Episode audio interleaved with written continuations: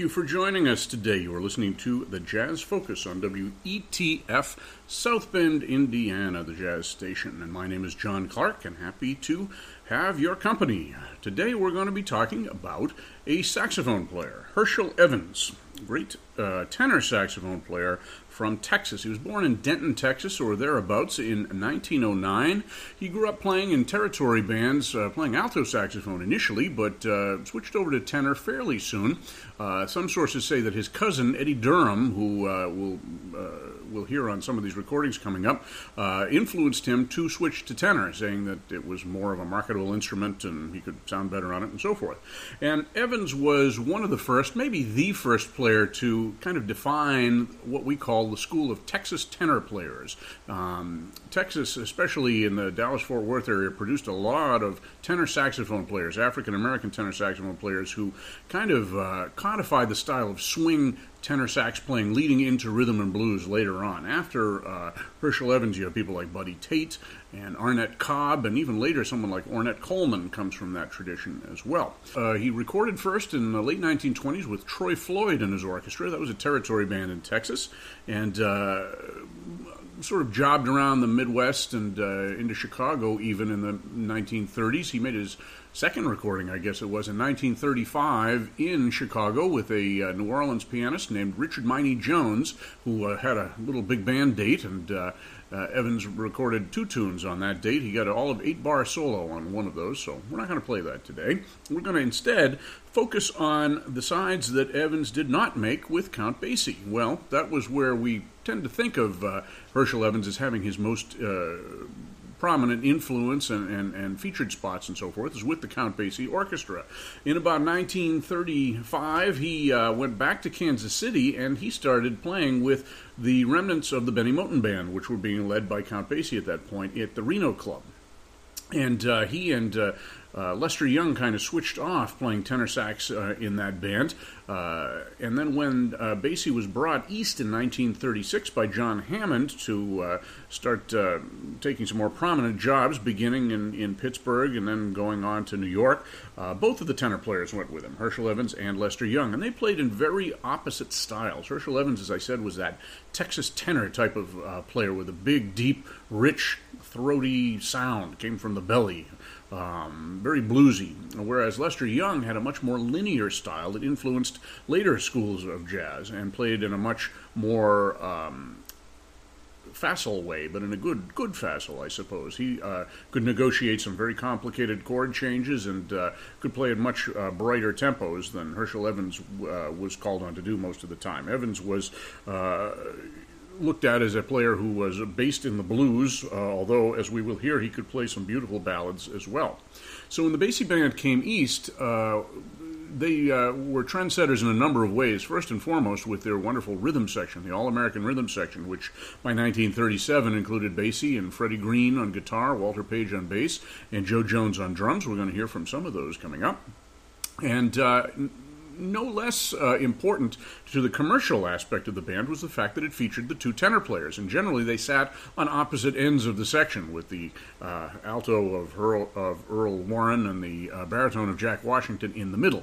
And sometimes they'd be featured playing off each other on the same number and doing tenor battles, which became a big part of the jazz tradition after this. And many of the recordings that uh, Basie made for Columbia uh, and before that for Decca uh, featured one or the other tenor player. So there weren't too many that featured both of them. However, in live recordings, and there are quite a few live recordings of the Basie Band from this period, you can hear both of them occasionally going at it, uh, especially in the new uh, Bill Savory collection that came out on Mosaic that had some uh, had two CDs worth of live Basie recordings, probably about two thirds of which featured Herschel Evans and Lester Young. So some very exciting music, and also both of them occasionally picked up the clarinet and uh, played clarinet solos. We won't hear any of those today.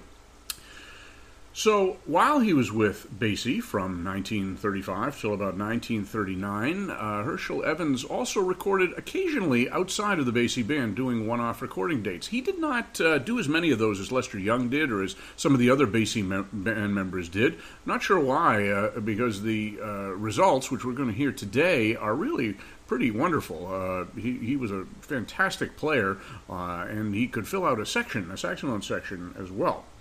We started with two numbers uh, from similar bands, about seven months apart, six months apart, I guess. The first one was by the Harry James Orchestra. Now, Harry James at the time was, of course, playing with Benny Goodman. Actually, he was coming to the very end of his tenure with Benny Goodman. This was in uh, January of 1938, and uh, this was right around the time, in fact, it was only a few days off of when James was featured uh, with the uh, Benny Goodman Band at the Carnegie Hall concert, famous Carnegie Hall concert.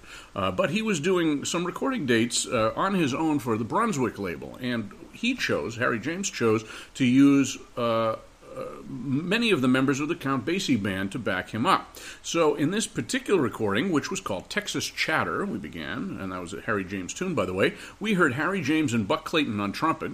Harry James took the solo. Vernon Brown was on trombone.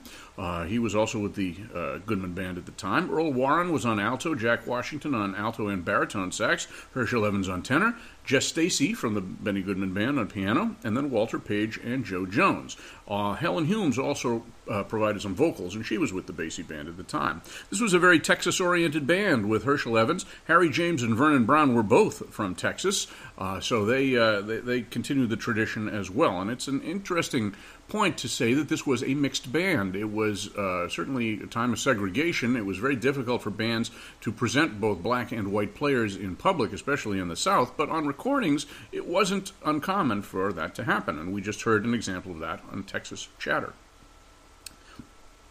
So, as I said, that was from January, January 5th, actually, of 1938. We're going to leap up to July 21st of 1938 and a remarkably similar band, but a different sounding band. This is Lionel Hampton and his orchestra, and this is uh, one of the many studio dates that Hampton did for RCA Victor, using a lot of great jazz musicians and arrangements and uh, tunes as well. And we heard the Shoeshiner's Drag, which was a Jelly Roll Morton composition from oh, 15 years before this recording date. And we heard, again, Harry James on trumpet, uh, leading the section there, along with Herschel Evans on tenor sax. In addition to that, we heard Lionel Hampton on vibraphone. Benny Carter, who was responsible for the arrangements in this session, played alto, although he soloed on clarinet on this number. The alto solo was by Dave Matthews, who was also with Benny Goodman at the time, and also, uh, and actually by this point was playing with the Harry James Orchestra because Harry James had gone out on his own and had his own band, and Dave Matthews was his chief arranger and lead alto player. We also had Babe Russin on tenor sax. He had been with Goodman. I think he was still at that time. Billy Kyle was on piano. He was playing with the John Kirby Sextet, and John Kirby himself was on bass, and Jo Jones on drums. So Jo Jones and Harry James and Herschel Evans were in common for both of those sessions. As I said, we heard the Shoeshiners drag. So we're going to uh, hear the second tune, or a second tune from that Lionel Hampton session next, and this is the venerable, uh, at that time, Muskrat Ramble. This was a tune by trombonist Kid Ory, who he wrote this for, or brought it out for, the Louis Armstrong Hot Five recording of about 12 years earlier, 11 years, I guess. Uh, this is a very up to date swing arrangement. As I said, Benny Carter wrote these arrangements for this date. Uh, one tune that we are not going to hear is called I'm in the Mood for Swing, which uh, is a wonderful uh, swing arrangement featuring the whole band, but especially Benny Carter on alto sax. Muskrat Ramble features him again on clarinet, along with Herschel Evans. We're also going to hear Babe Russin take the second tenor sax solo a little later in the record, and you can compare their two sounds. Dave Matthews again on alto sax, a little bit of Lionel Hampton, a little bit of Billy Kyle in there as well. So that's the Muskrat Ramble leading off our second uh, set. From that point, we're going to go back to the Harry James Band, and we're going to hear uh, the theme song of the Count Basie Orchestra, One O'Clock Jump. And this is a kind of an unusual performance. It, it, it maintains the outlines of the Basie recording, suitable since so many of the Basie fellows were in it, but it has a very odd ending. Uh, Jess Stacy on piano was a very different piano player than Count Basie, and I'm not sure why it ends the way it does. There are actually two takes of this, and they both end the same way. Kind of uh, uh, an up in the air ending, you'd have to say. But features Herschel Evans on tenor. We also hear, will hear Harry James on trumpet, and I believe we'll hear a little bit of Vernon Brown on trombone on this as well. So that's the one o'clock jump. We're going to follow that up with a tune uh, by uh, Mildred Bailey. We did a Mildred Bailey program a while back, and uh, this is a tune that we did not play on there. It's called Heaven Help This Heart of Mine, and it features Herschel Evans. I'll tell you the rest of the personnel when we get to the other side of that, as I will with the final Harry James tune, which is called Life Goes to a Party, and that's a, a Harry James uh, tune and arrangement that he did for Benny Goodman. So, those are our tunes we're going to listen to right now. We're going to hear the Muskrat Ramble, One O'Clock Jump, Heaven Help This Heart of Mine, and Life Goes to a Party, all featuring the tenor sax of Herschel Evans.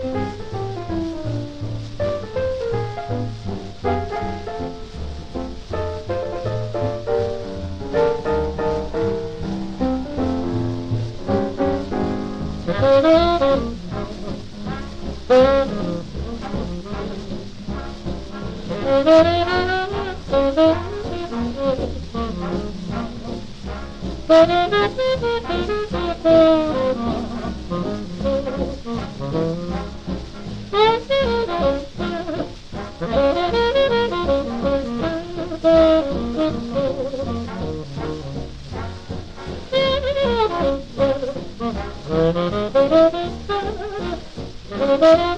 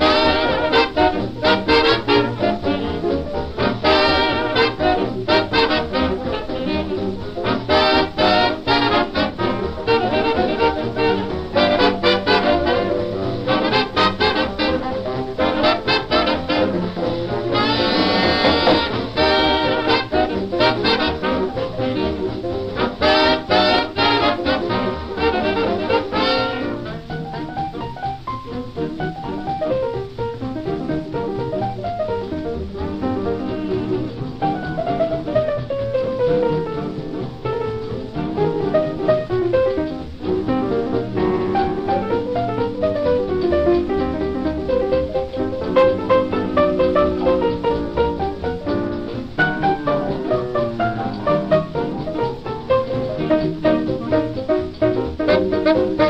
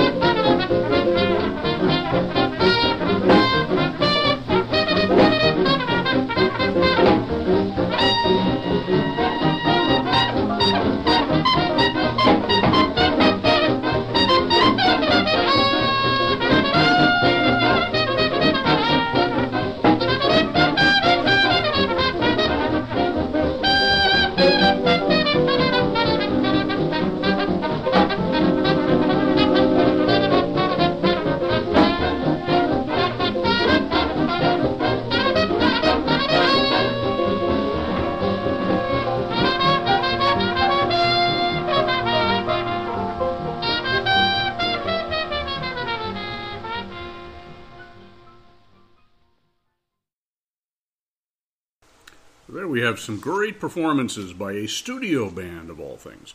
In fact, all four of the uh, recordings that we heard were done by bands that were just assembled in the studio. Although you're going to hear some crossover of personnel, you can tell what bands were hot at the time because they were the uh, uh, soloists and, and, and, players that the leaders were snagging for these recording dates. We started out with Muskrat Ramble, done for RCA Victor by Lionel Hampton and his orchestra, Harry James on trumpet, Benny Carter on that track on clarinet, Dave Matthews on alto sax, Herschel Evans took the first tenor sax solo, Babe Russin came in a little bit later and played a second tenor solo, Billy Kyle on piano, John Kirby on bass, and Jo Jones on drums with an arrangement by Benny Carter. We then went to the Harry James Orchestra. Uh, this was again a studio band. James was with the Goodman Band until uh, early in 1939. Uh, these recordings were made in uh, December of 1937 and January of 1938. The one we're going to hear right now was January of 1938, right before the Carnegie Hall concert. And he stayed with Goodman for another year or so uh, while he was assembling his uh, Dolls and Dishes to put his big band out. Uh, Goodman was all in favor of it and actually invested in his band, apparently. And uh, James started recording for the Brunswick label with his formal big band. Uh, these recordings we're hearing right now are for the Brunswick label. Uh, and he started doing that uh, in the middle of 1939. But these are definitely studio sessions, although the tunes are, are arranged certainly. They're not jam session tunes. We had uh, One O'Clock Jump came up next. Again, this was more or less the Basie arrangement, although the ending was just plain strange, but uh, had some great playing along the way by Harry James on trumpet, Vernon Brown on trombone, uh, Herschel Evans on tenor, and Jess Stacy on piano, along with the Basie, half of the Basie rhythm section, Walter Page and Jo Jones. Buck Clayton played second trumpet. He did take a solo on a couple of the other numbers that we did not hear. And two other members of the Basie sax section, Earle Warren and Jack Washington. And those were from, as I said, January of 1938. We finished up, I'll skip over one and come back to it, but the last tune, number four that we heard in that set, was from the December 1937 Harry James and his orchestra. Uh, session, which produced Life Goes to a Party. And as I said, that was co composed actually by Harry James and Benny Goodman. I don't think Benny Goodman composed it, but he was the band leader, so he got his name on it. Um, the arrangement was James as well, and it also sort of went along with the Goodman arrangement, more or less, and featured some excellent playing, again, by Harry James and Herschel Evans. And in addition to um, the other people in this band, we had Eddie Durham on trombone instead of Vernon Brown. Vernon Brown was on uh, one o'clock jump on the January session, and Eddie Durham was uh, guesting from the Basie Band also in December of 1937. So, in between those two Harry James titles, we had a really wonderful song uh, by Mildred Bailey and her orchestra. Heaven Help This Heart of Mine, which was composed by Whitcup and Powell, not exactly a well known standard, but a nice tune, and anything that Mildred Bailey sings is a nice tune by definition. This had another interesting band that had some Basie elements as well. It had Buck Clayton on trumpet, Freddie Green on guitar, Walter Page on bass, and Jo Jones on drums, along with Herschel Evans on tenor. James Sherman was on piano. He was playing uh, on 52nd Street, I believe, at the time, and Edmond Hall on clarinet. Uh, Herschel Evans is the only one who got any solo innings on that in between the vocals, but a couple of the other tunes in that uh, recording session features Clayton and Hall a little bit more. That tune, by the way, was recorded in June of 1937. So everything we've listened to so far has been within about a one year period. Um, some interesting stuff. So, as I said, Herschel Evans was born in 1909, and uh, by 1936 he was playing with Basie's band, and he stayed with him for the rest of his life, which was not very long. Uh, he had health problems. Uh, not related to excess, as far as we know. Uh, he apparently had some kind of congenital heart defect, and he was suffering with various heart ailments through a good portion of his time with Basie, and they finally caught up with him entirely in February of 1939. He had made one last recording date in, I think, January, and he actually had to. Uh, not show up for the uh, February recording date. Chu Berry subbed for him with Basie and recorded a wonderful version of Lady Be Good. Um, and uh, Herschel Evans was not able to go on tour out to Ohio with the Basie Band. Uh, he stayed in the hospital in New York and, and, died in early in February, unfortunately. He uh, was playing very well up to the end. We're going to hear some uh, recordings very close to that point, and certainly the Basie recordings are very close to that point, even closer. Uh, and you can tell that his playing was undiminished at that uh, stage of his life, coming to an end. Uh, as I said, he also played some clarinet, did some interesting clarinet solos with Basie, wrote a couple of tunes. His big feature with the Count Basie Band was Blue and Sentimental, and that's the tune we usually associate with him. However, we're going to be hearing um, in a little while, not in this next uh, brief set, but towards the end, we're going to hear a ballad performance by Herschel Evans on Stardust, which was only recently released. Before we get to that, though, we're going to hear one last Harry James tune. I had to put this in. This is a little unusual. It's a tune that uh, hardly anybody recorded. I Can Dream, Can't I, from that December 1937 date. And it features uh, Herschel Evans playing what we'd sort of call hotel tenor uh, at the beginning. Just a very straight, sort of schmaltzy uh, introduction on the first chorus, introducing the vocal of Helen Humes, who does a beautiful job. The only other recording that I'm familiar with, I'm sure there are others, but the only one that I can call off the top of my head is one by the Andrews sisters. Uh, I think was done in the 30s and was redone in the 50s for Capitol Records. Uh, very nice tune, actually, by uh, Irving Kahal and Sammy Fain. From there, we're going to go to a jam session.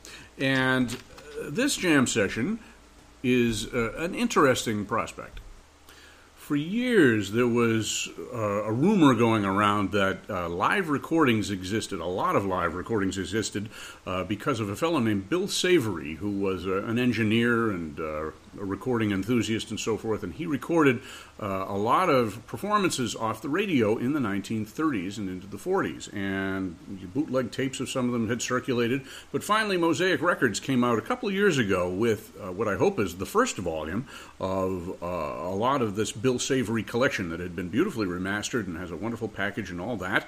Uh, and one of the great things about this particular uh, collection is it has so much live count Basie.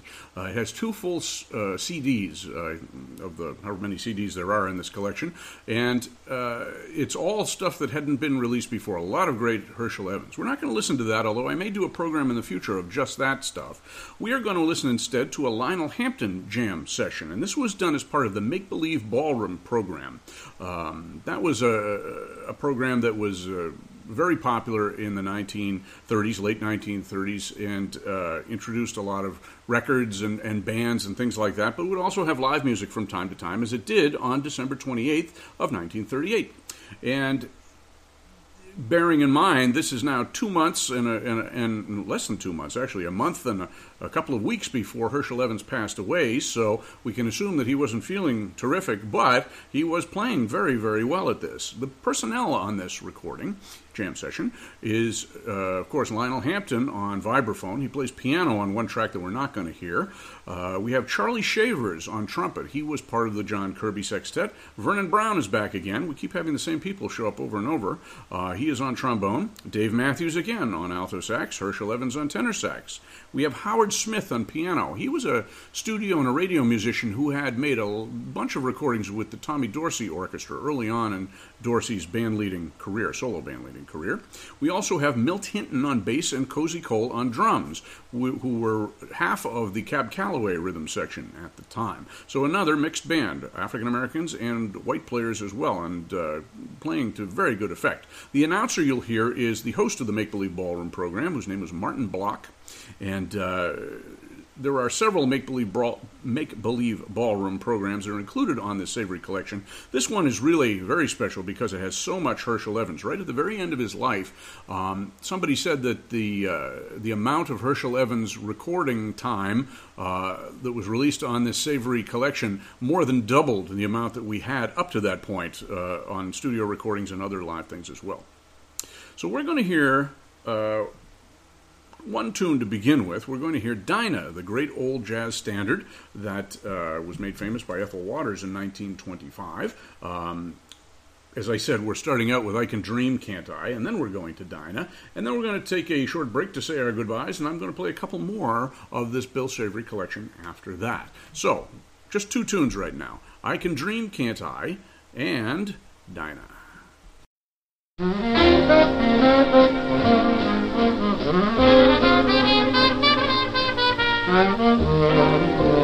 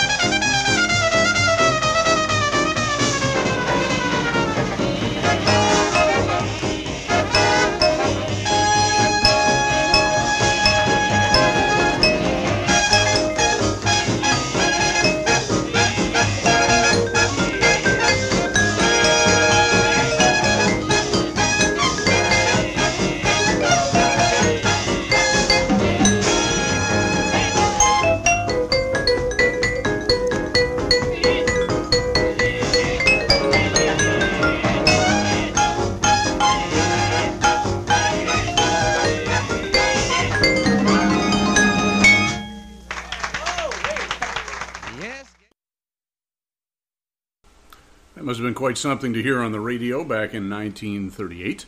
Uh, well, we started with I Can Dream, Can't I? Again from those Harry James sessions. Uh, this one was from, I believe, the first one in December 1937. Features Helen Humes on vocal with a very interesting kind of straight tenor solo, hotel band style from Herschel Evans. Then we went to Dinah as part of this uh, jam session on the Make Believe Ballroom Time uh, program, rather, and uh, that featured all the all of the uh, the Musketeers. There, we had Charlie Shavers on trumpet, Vernon Brown on trombone, Dave Matthews on alto, Herschel Evans on tenor, Lionel Hampton on vibes, Howard Smith on piano. We even had a trade between Milt Hinton and Cozy Cole, bass and drums. So we have two more tunes from this session that I want to play, and then we'll end up with something after that. Uh, the first one is really probably the, the, the, most impressive piece of this Bill Savory collection. It's a, a, full ballad solo on Stardust by Herschel Evans, and it's it's sort of like what Coleman Hawkins was to do a little bit later with uh, Body and Soul, but uh, this was about a year or many months earlier, I should say, and uh, it was unheard of for for one soloist to do something like this on a commercial recording. Indeed, it wasn't done on a commercial recording, and wouldn't be until Coleman Hawkins did his classic version of Body and Soul. But here we get to hear uh, Herschel Evans really stretch out at length on Hoagy Carmichael's tune Stardust. Beautiful, beautiful performance. And then we're going to go to Rosetta, the Earl Hines uh, tune, which will feature again all the soloists. We're going to especially hear, of course, Herschel Evans, but also Dave Matthews and Charlie Shavers are very well featured here too. So those are our two tunes. Then, if we have time, and I think we will, we're going to end up the way we started. We're going to end up with a version of Texas Chatter from the Harry James sessions. This is an alternate take and features a very different solo by the two soloists by Herschel Evans and Harry James. Very much an improvised date, as it turns out. Uh, the backgrounds were the same, but the solos were very, very different. So you get to uh, get to have a good feeling about how these men were improvising at the heart of the swing era. So, you've been listening to the Jazz Focus. And I want to thank you for being with us today on WETF the Jazz Station, South Bend, Indiana. We have lots more programs coming up. I'm going to be mixing it up between uh, New Orleans style jazz, early Dixieland, blues, classic blues, swing, bebop, big band, what have you, all sorts of things. I got lots of lots of ideas. So. Hope you've enjoyed this program of Herschel Evans and maybe uh, discovering or rediscovering uh, a soloist with some recordings perhaps you had not heard before. So that's kind of the whole point of what we're doing, and hope you're enjoying it. So, once again, my name is John Clark, and see you soon.